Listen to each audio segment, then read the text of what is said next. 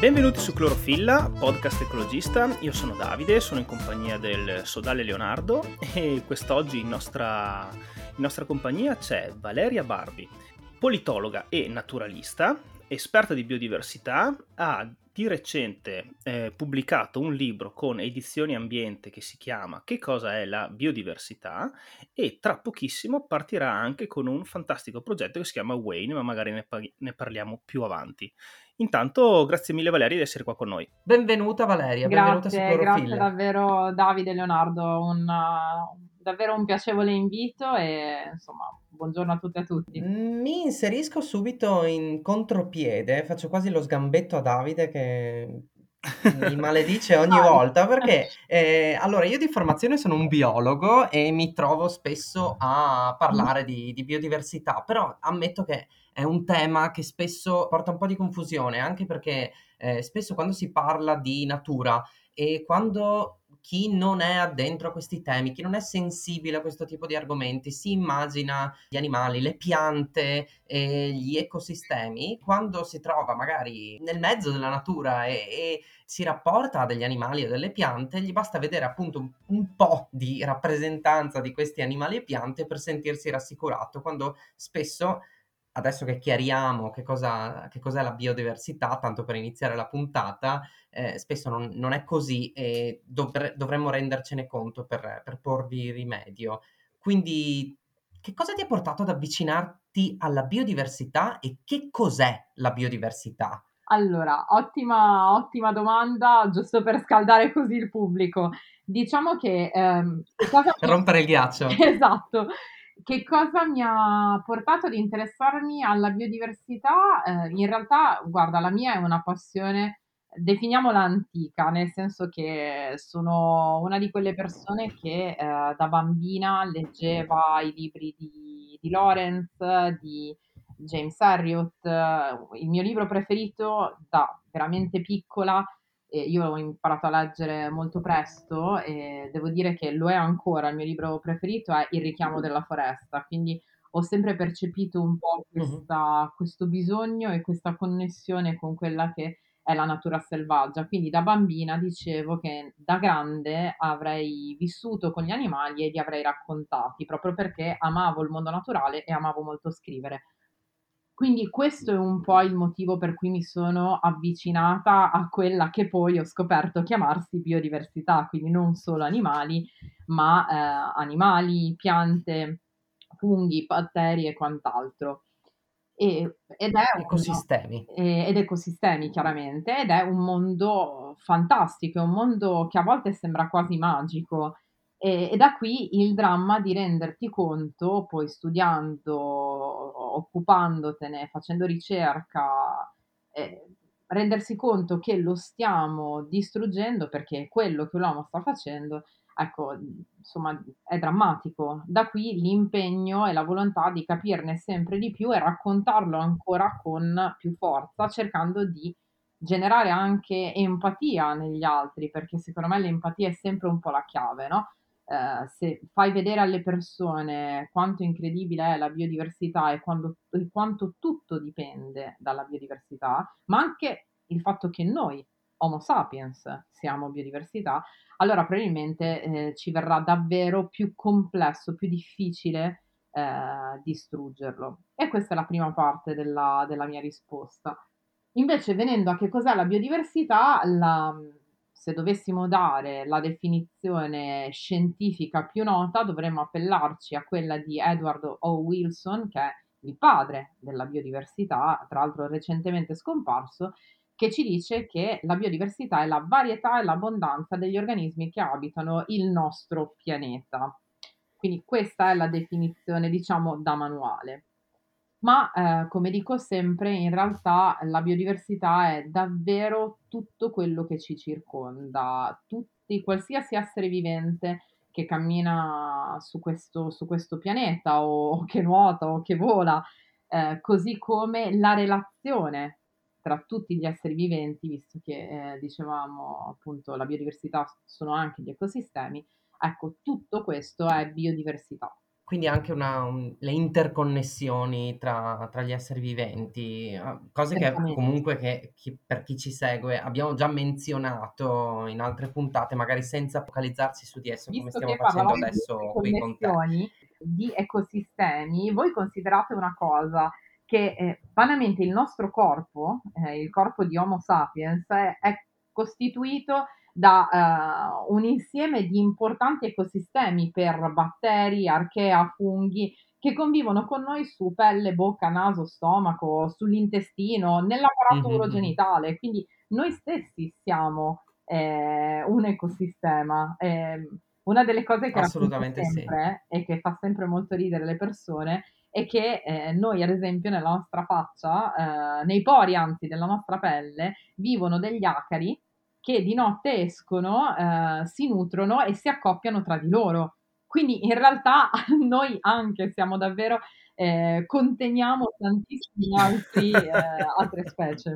Guarda, ho un, ho un canale di divulgazione scientifica su TikTok e ho fatto un video proprio su questo ieri.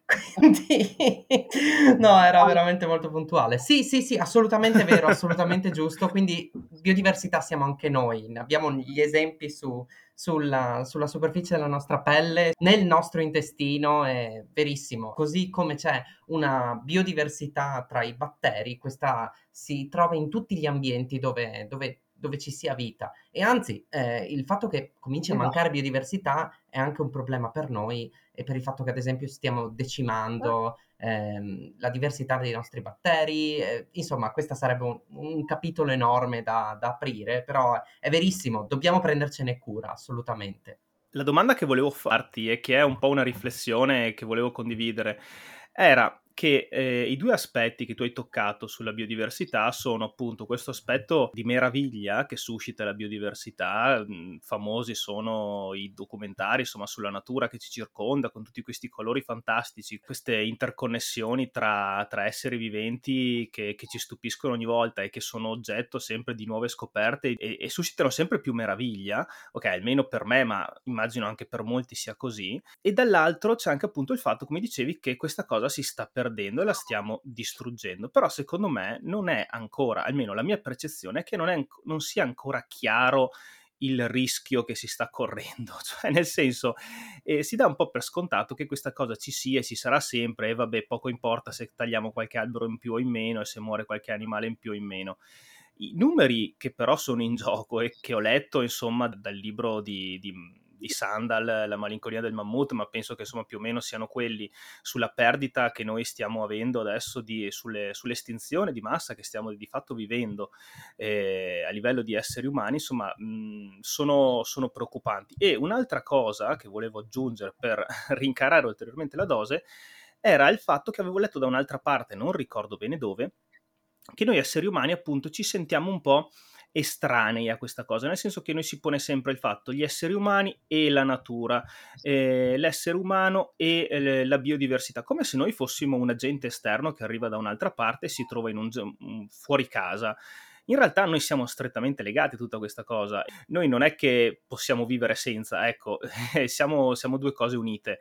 Insomma, questi tre punti, il fatto che forse dovremmo riscoprire un po' di più la meraviglia in funzione del fatto che non, eh, non possiamo farne a meno e che siamo veramente di fronte a un qualcosa che è appunto chiamato addirittura estinzione di massa, credo forse non sia ben chiaro e sono ben felice che tu abbia fatto un libro che forse chiarisce anche alcuni di questi punti. Sì, guarda, tocchi, tocchi un tema fondamentale di cui io parlo anche nel libro eh, che è il fatto che effettivamente quella che stiamo affrontando non è solo una crisi ecologica, perché eh, ci tengo davvero a ribadirlo, lo faccio sempre, che eh, va bene parlare di crisi climatica, io mi occupo da moltissimi anni di cambiamenti climatici, però quella che stiamo affrontando è una crisi ecologica a 360 gradi e il più grande rischio che corriamo è proprio quello di perdere la biodiversità, che paradossalmente è proprio la nostra più grande alleata contro gli impatti dei cambiamenti climatici che noi stessi stiamo causando. A parte questa crisi, l'altra che stiamo affrontando e a cui dobbiamo questo, questo errore di percezione è una gravissima crisi di comunicazione, nel senso che non le le persone non hanno effettivamente ben chiaro il concetto di, ehm, biodiversità. Paradossalmente se ci pensate, ehm, la le preoccupazioni e la richiesta di azioni urgenti, ehm, in merito proprio alla diversità biologica del pianeta, arrivano quasi esclusivamente dal mondo scientifico. I cittadini invece non sono totalmente consci del problema e quindi in un certo senso non sanno neanche che cosa fare per difendere la biodiversità o per evitare insomma la la sesta estinzione di massa verso cui stiamo andando incontro, ehm, e e questo ovviamente porta a un peggioramento continuo del problema. Un'altra, passatemi il termine, teoria o un'altra ipotesi di cui si discute spesso è, ehm, che alcu per alcuni cittadini invece il problema sia addirittura il senso di colpa. Quindi si scatena un un un bias cognitivo per cui mi sento talmente in colpa per quello che sta succedendo, per quello che sto facendo, che, ehm, rimuovo il problema. Non so se spero di essere stata chiara.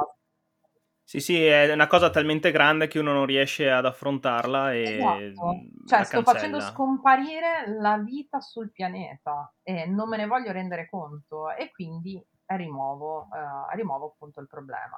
Queste sono alcune delle delle teorie in ballo che potrebbero spiegare il perché effettivamente non agiamo ancora con prontezza. Mhmm, voglio comunque sottolineare ancora una volta che uno dei problemi è sicuramente il fatto che, ehm, c'abbiamo messo moltissimi anni per renderci conto che stiamo attraversando una crisi ambientale di origine umana. Abbiamo poi iniziato a parlare di cambiamenti climatici, lo facciamo con molta forza, la biodiversità ce la stiamo ce la siamo dimenticata. E questo anche perché, come dicevi giustamente tu Davide, troppo spesso non ci consideriamo parte della natura, ma noi siamo natura. Ecco, mi collego qui perché un'altra cosa che volevo chiederti era che, mhmm, si è parlato giustamente, ne abbiamo parlato noi, ne hanno parlato tutti, delle COP sul clima che, ehm, ogni anno insomma generano una crescente attenzione, per fortuna, e è passata però ampiamente sotto traccia la COP sulla biodiversità, la COP 15 di Kunming, Eh. che francamente, a parte un articolo tuo su, ehm, materia rinnovabile e poco altro, io, mhmm, non l'ho vista trattata da nessuna parte. Sì, allora guarda, la COP 15, ehm, come giustamente dici, è davvero passata sta passando anzi inosservata, perché esattamente come succede per il i cambiamenti climatici, per cui le parti della UNFCCC, quindi la Convenzione quadro delle Nazioni Unite sui cambiamenti climatici, si riuniscono su base annuale per procedere con i negoziati, succede la stessa cosa con la CBD, ossia la Convenzione per la diversità biologica, ehm, le cui parti si riuniscono annualmente per, ehm, diciamo negoziare i vari impegni e capire quali sono i target, gli obiettivi da raggiungere. Siamo arrivati al quindicesimo incontro, tra l'altro con più di 1 anno di ritardo causa, ehm, pandemia da Covid-19. Adesso, ehm, questa COP, in particolare la COP 15, si è le prime 2 parti si sono si sono già già tenute, si sono già svolte, adesso ci sarà un altro incontro proprio tra pochissimo in Kenya e poi la parte finale a mhmm, a Kunming in Cina, ehm, che si terrà presumibilmente nel terzo quadrimestre di quest'anno. Il le diciamo gli obiettivi in ballo sono sono moltissimi. Primi fra tutti quelli di stabilire un diciamo un nuovo quadro, ehm, un nuovo periodo post Aichi target, non sono ovviamente stati stati raggiunti e, ehm, uno dei concetti principali che guida il negoziato, ed è molto interessante, è quello che viene chiamato il il nature positive. Che cosa significa? È un un quadro globale di riferimento per la biodiversità che crea proprio che punta a creare un mondo che deve essere equo, neutrale dal punto di vista delle emissioni e poi appunto, ehm, come dire, un, un mondo in cui sia ripristinata la biodiversità. Ok, entro il 2050, quindi una situazione tale per cui entro quest'anno vi sarà proprio un numero sufficiente di ecosistemi funzionanti e che consentiranno alle attuali e alle future generazioni di vivere in armonia con la natura. Questo è Nature Positive. C'è qualcosa che sta funzionando in quella che immagino sia la situazione un po' drammatica generale, oppure diciamo che ci stiamo ancora rimboccando le maniche nell'attesa di preparare le, le condizioni per, per metterci all'opera? Insomma, c'è qualche notizia che ci arriva dal, eh, dal quadro lasciatoci dalla COP26 eh, che ci dice che qualche timido passetto in avanti da alcune zone del mondo, se non altro più occidentale, eh, vengono fatti. Per quanto riguarda la biodiversità, io questa cosa non la percepisco, però non sono focalizzato sul tema. Beh, eh, mi, ti interrompo, scusa Leonardo, eh, avevo letto proprio recentemente qualcosa di tuo Valeria in merito a qualche prospettiva buona che diceva come si poteva recuperare entro il 2035 buona parte della biodiversità perduta, giusto? Sì, eh, anzi, grazie di averlo citato. Diciamo che sicuramente dal punto di vista dei negoziati pesa l'assenza di due grandi attori, comunque, che sono Città del Vaticano e gli Stati Uniti. Eh, Ma come? Città del Vaticano dopo aver scritto il laudato sì? Infatti, non Ma... credo che sarebbe stato molto d'accordo, purtroppo. E, eppure invece è così, così come appunto gli, purtroppo gli Stati Uniti. Paradossalmente, tra l'altro, quest'anno la presidenza è cinese e anche la Cina va un po' a rilento, diciamo, nella, nel negoziato. Certo è che, e questo insomma ci tengo a ribadirlo, ci sono una serie di buone notizie. Una fra tutte è che la conservazione funziona, in primis. Secondo, che gli obiettivi che sono sul tavolo negoziale, ossia del riuscire a proteggere il 30% dei mari e della terra entro il 2030 sono obiettivi che hanno sposato la maggior parte dei paesi e che tra l'altro sono eh, sostenuti fortemente anche dalla stessa Unione Europea che li ha inseriti nella strategia per la biodiversità. Quindi anche questa è un'ottima notizia, anche perché l'Unione Europea è un attore, un attore fondamentale sia nei negoziati sulla CBD così come eh, nei negoziati sul clima. E, e, poi, come giustamente ricordavi tu, Davide, cioè, alcune buone notizie dalla scienza ci arrivano, ma questo perché? Perché, come sempre accade, noi gli strumenti e le soluzioni le avremmo già, si tratta sempre solo di applicarle. Questo è uno slogan noto che avrete sentito da moltissimi scienziati e divulgatori, quindi non sono l'unica a sostenerlo noi le risposte le abbiamo, si tratta di trovare la volontà eh, politica ed economica. E quello a cui facevi riferimento tu in particolare è un, uh, un articolo che ho scritto proprio per materia rinnovabile che si basava su uno studio che diceva che se applicassimo i principi dell'economia circolare a cascata su tutti i settori e in particolare sull'agricoltura, riusciremo a ripristinare la biodiversità entro il 2035 e questa è un'ottima notizia. Bene, dai, ogni tanto un po' di ottimismo. Il fatto è che, e questo ne avevamo parlato proprio nella puntata sull'estinzione con Sandal, tendiamo a anche con le migliori intenzioni, a focalizzarci sulle specie animali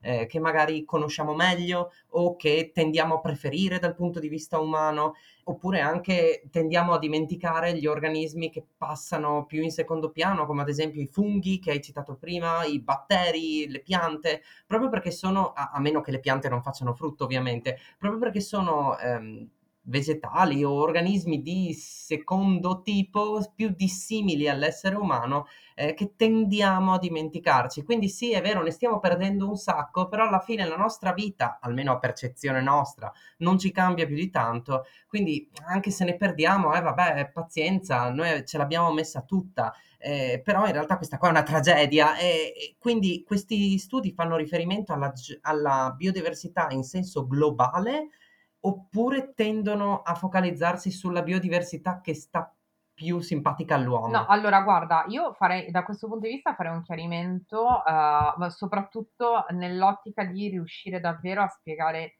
bene che cos'è la biodiversità. La biodiversità è una, punto. E poi ci sono varie tipologie di specie, quindi le specie generaliste, le specie chiave e, e quant'altro. Eh, quello che giustamente tu stai dicendo adesso è che è una triste realtà e che molto spesso le persone eh, magari percepiscono come una tragedia maggiore la scomparsa di quelle che sono le specie considerate più carismatiche, per cui fa più effetto eh, psicologicamente pensare di vivere in un mondo in cui scompare l'orso polare eh, così come l'elefante, il leone, eh, il delfino e quant'altro, eh, e invece considerata, sono considerate meno importanti specie come, non lo so, adesso purtroppo non me ne... Ecco, dai, diciamo così, eh, se scomparissero le mosche, che è una specie che magari è un organismo che dà piuttosto fastidio, si dice anche, no? Sei fastidioso come una mosca.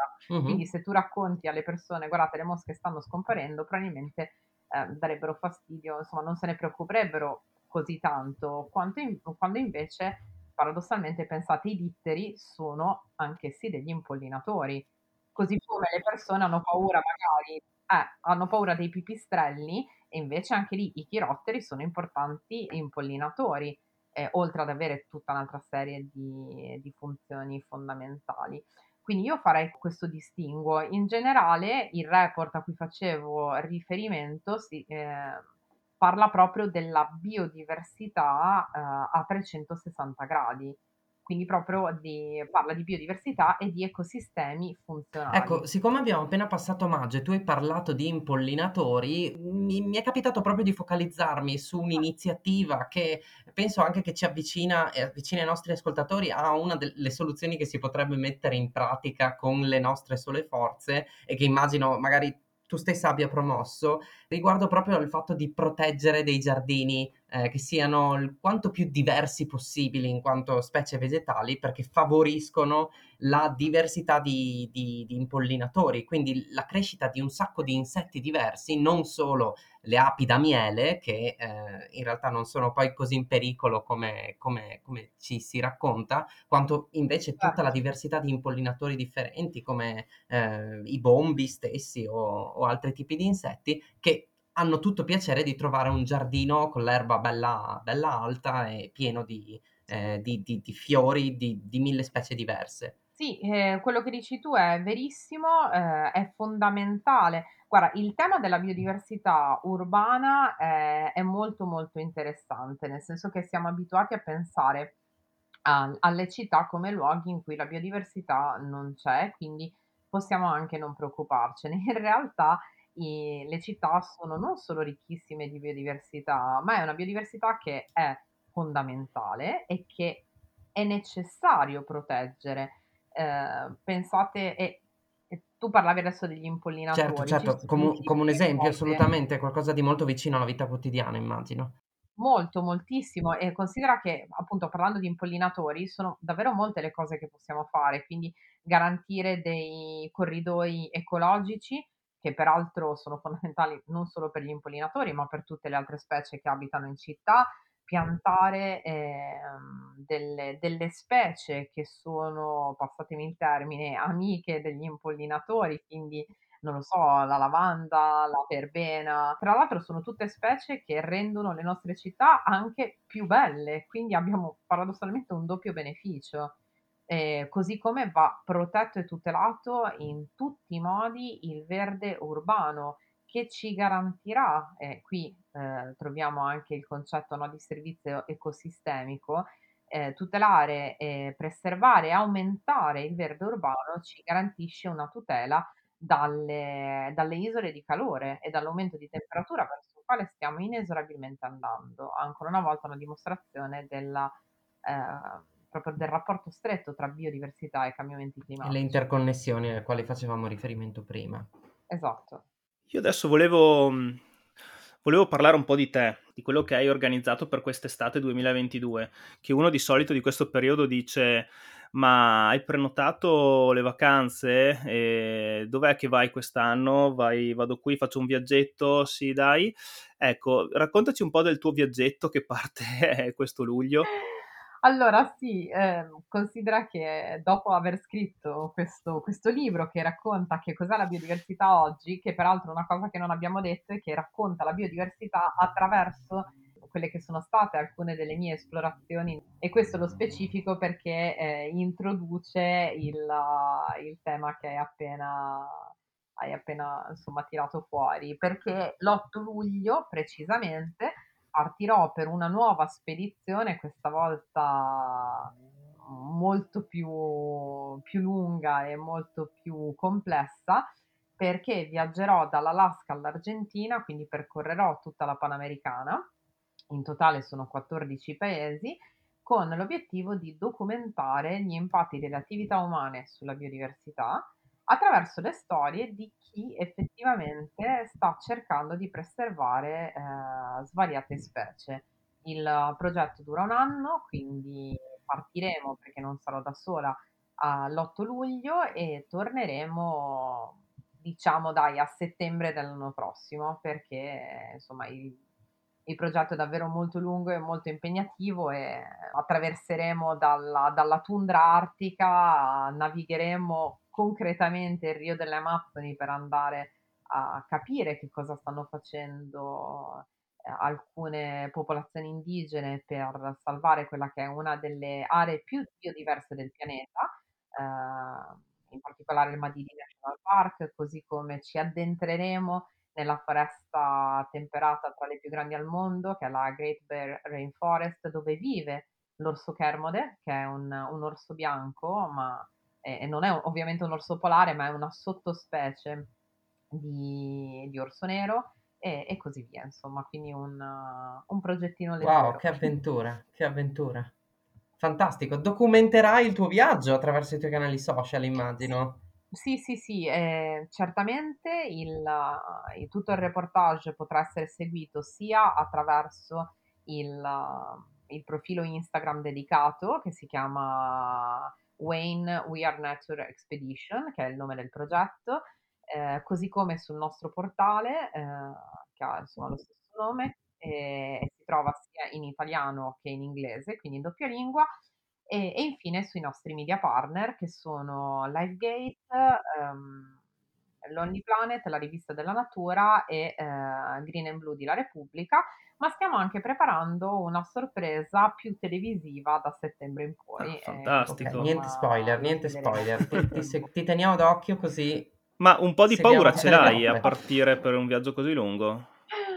Cioè, non dico paura che ti succeda qualcosa, ma paura che, non lo so, magari sbagli a raccontarlo, ti perdi qualcosa, non riesci effettivamente a fare quello che magari ti sei messa in testa di voler fare. Cioè, anche la, le aspettative sono, sono, alte. Guarda, è davvero un'ottima domanda. Devo essere sincera. Uh, no, non ho paura, ma non perché sono non perché ci sto mettendo dell'arroganza, che questo deve essere assolutamente chiaro, anzi, ma perché è un progetto che in fase preparatoria ha avuto un livello di complessità tale, eh, perché considerate che noi ci stiamo lavorando eh, praticamente da 18 mesi, notte e giorno, in aggiunta però ai rispettivi lavori, in più io ci ho messo un libro di mezzo, quindi è stato tutto talmente faticoso, talmente difficile, perché poi il periodo storico è particolarmente complesso tra uh, il Covid, la guerra in Ucraina, che comunque ha avuto una serie di impatti non da poco anche nell'organizzazione,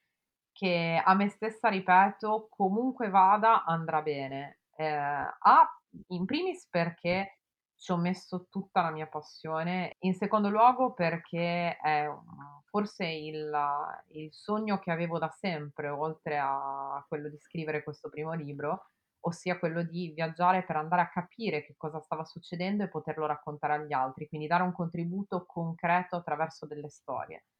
Eh, quindi mi voglio dire che non può andare male. Eh, e poi, insomma, quando abbiamo a che fare con questi temi e in questo periodo storico secondo me c'è davvero bisogno di storie ed è il mio obiettivo di raccontarle e di raccontarne di belle, di interessanti e che lasciano qualcosa alle persone. Sono sicura che le persone sapranno coglierlo. Siccome hai, hai proprio citato le storie, di solito in chiusura chiediamo sempre se c'è qualche ispirazione che vorresti dare ai nostri ascoltatori in termini di storie, che possono essere questi dei libri che hai letto e ti hanno ispirato nel tuo percorso, anche se li hai citati in apertura, o magari un documentario o un film che potrebbe essere affine a quello che ti proponi di fare eh, durante questa estate? Sto pensando a questa cosa, guarda, eh, abbiamo parlato dell'importanza delle storie, che come dicevo ce le raccontiamo dalla notte dei tempi, no?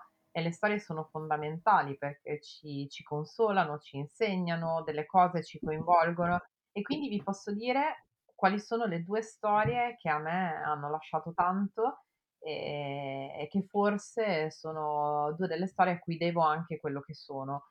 La prima è, ve lo dite in apertura, quindi questo, questo libro bellissimo di Jack London, che è Il richiamo della foresta, che consiglio a tutti di leggere indipendentemente dall'età. E il secondo è un libro che eh, mi consigliò di leggere mia mamma quando ero piccola e io ho letto più volte ed è Il barone rampante perché ti insegna comunque a, a volare in alto e, e, poi inizia, anzi, gran parte della storia, eh, insomma, si, si, svolge tra i rami di un albero e quindi è una, una, storia davvero bellissima di speranza e di forza di volontà, ma anche di ribellione. Abbiamo bisogno anche di questo. Bellissimo, dai, un consiglio non, non prettamente legato a- alle tematiche trattate, quindi fantastico, bello. Io ti ringrazio ancora Valeria, sei stata davvero super disponibile gentilissima. Ricordo il tuo libro Che cos'è la biodiversità, edito da mm, Edizioni Ambiente, e il tuo progetto Wayne We Are Nature Expedition, che ti seguiremo insomma su- sui social e su tutti i vari canali. E di nuovo, guarda, è stato davvero un piacere e non vediamo l'ora che, che torni per raccontarci Grazie mille a voi davvero per l'invito e per questa bella chiacchierata. Grazie a te e alla prossima. Ciao Valeria. Alla prossima. Ciao. Ciao, ciao ciao.